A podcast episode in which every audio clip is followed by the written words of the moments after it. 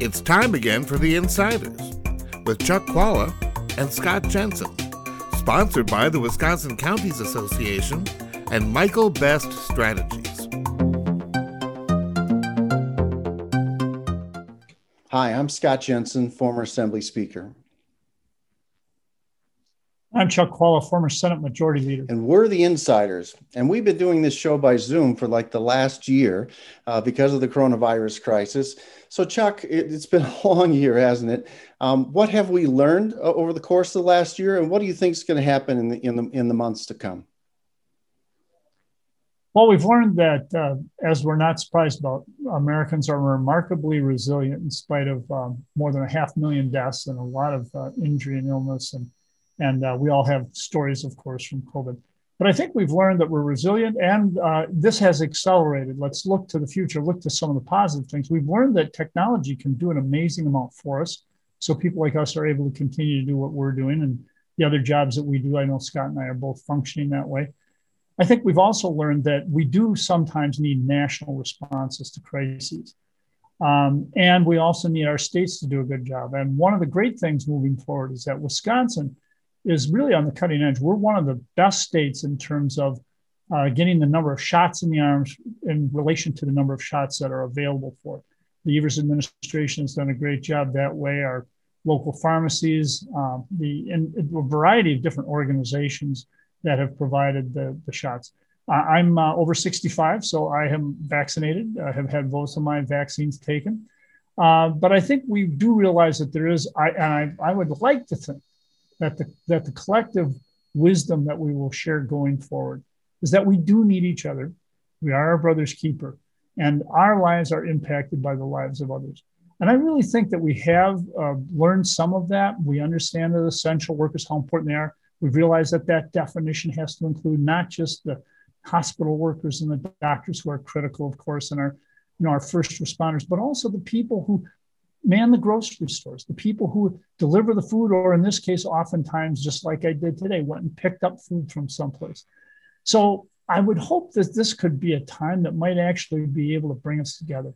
I'm, I'm disappointed that I think our previous president did not have that attitude, but I'm encouraged by the fact that the current administration and I think overall people are trying to be more collectively positive about how we can help each other. And I think that's hopefully the lesson we've learned from this and that we come away with, and it could make us stronger in the future.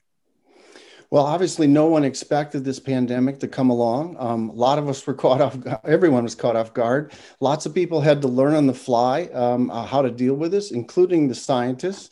Um, we all, um, I think, to a great extent, put a great deal of faith in them, and you know, it's a new crisis. And so they struggled themselves as to what the right answers were at different times. They changed their mind about different things as they went along. But in general, I think most people listened to what the scientists were trying to tell us with all this. Um, we made some mistakes, obviously, clearly, all done, I'm sure, with good intentions of trying to protect people. Uh, but we decided to shut down businesses based upon whether the government determined they were essential rather than whether or not they could operate safely and I would hope that if this happens again, that we uh, have learned through this that it's a matter of whether or not the business can operate safely, not whether or not the government thinks the service they provide uh, is essential. Um, I would hope that the first thing we do is protect the vulnerable. Uh, the people living in nursing homes, people living uh, in assisted living centers, they've got to be first on the list. They weren't necessarily uh, always the first on the list. In some states, those people were among the most endangered uh, by government actions.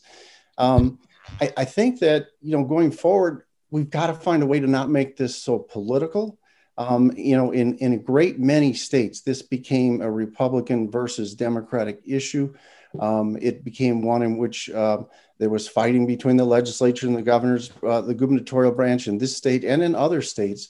Um, and that's probably not our best response uh, if this something like this happens again. So I'm hoping, like you are, uh, that we have all learned things uh, during the course of this last year, um, and that we can now go back and deal with some of the other crises that are still going to continue. Um, you know, we may get out of this healthcare this health crisis soon, but the education crisis is going to last for several years. these kids who lost a year's worth of learning it's not something we're going to make up with summer school. It's going to take a long time to get those kids back on track. And those business people who lost their businesses, they will be struggling for years to pay those loans back. And you know, you and I are lucky to keep working because we can do our job through technology like this. But if you're not that kind of worker, if you're not a professional service worker, um, I mean, those people lost their jobs and and they're struggling. They're struggling to pay the bills. And I'm hoping that this summer that not only does the sun come out, uh, the jobs come back, and people are out back traveling, and folks are out doing uh, the sort of work that uh, may not be the type that you and I do, but uh, supports a lot of families in this state. Yeah, and I think that the you've made a number of good points there, Scott. And, and one of them that I didn't touch on as directly, and, and we should, is all of these people who are unemployed and who have had to suffer greatly um, and a lot of women who left the workforce. I'm sure there was a lot of need for childcare, but also they, you know, they in many cases weren't able to work. Their, their, their jobs were shut down. So there are a lot of people who don't, like you say, have the technology resources that we have to be able to to do uh, what needs to be done. So I think that if I if I had to say one thing that I, I think is true, but I, I think we maybe have different perspectives, is on how this worked politically. I think if we had had a different leader at the national level, this could have been a real healing and bringing together moment. But even now, the state legislature, the Republicans are saying, I'm not sure I want to eliminate that one week waiting period. Really? That's really something that we want to do for unemployed people. Two, I say, two unemployed people. Come on, guys, let's bring this together. Let's not try to be saying, well, you know, I, I'm really more concerned about whether or not somebody's going to be working hard to get back to work. I think everybody in America works hard. And, and I think we should be more respectful of each other and, and not try to pull those kinds of games on people. As far as the, the big picture, I agree with Scott that um, there are a lot of businesses that will be affected as well. Uh, but let's all realize that we're in this together. We really are.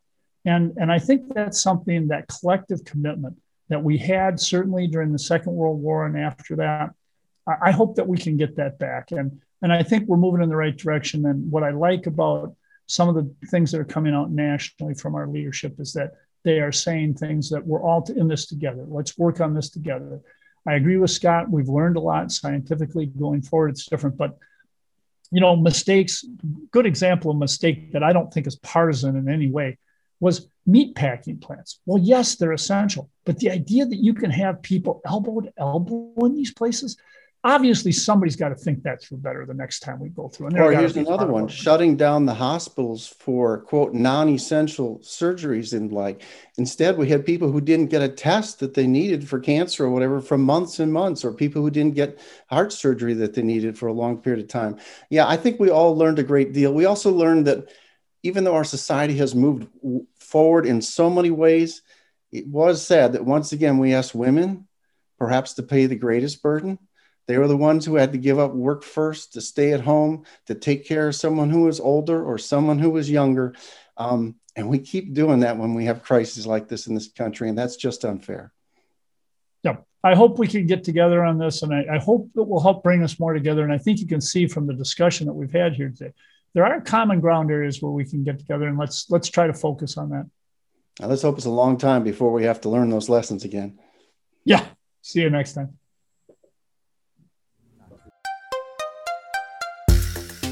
You've been listening to The Insiders with Chuck Chvala and Scott Jensen, sponsored by the Wisconsin Counties Association and Michael Best Strategies.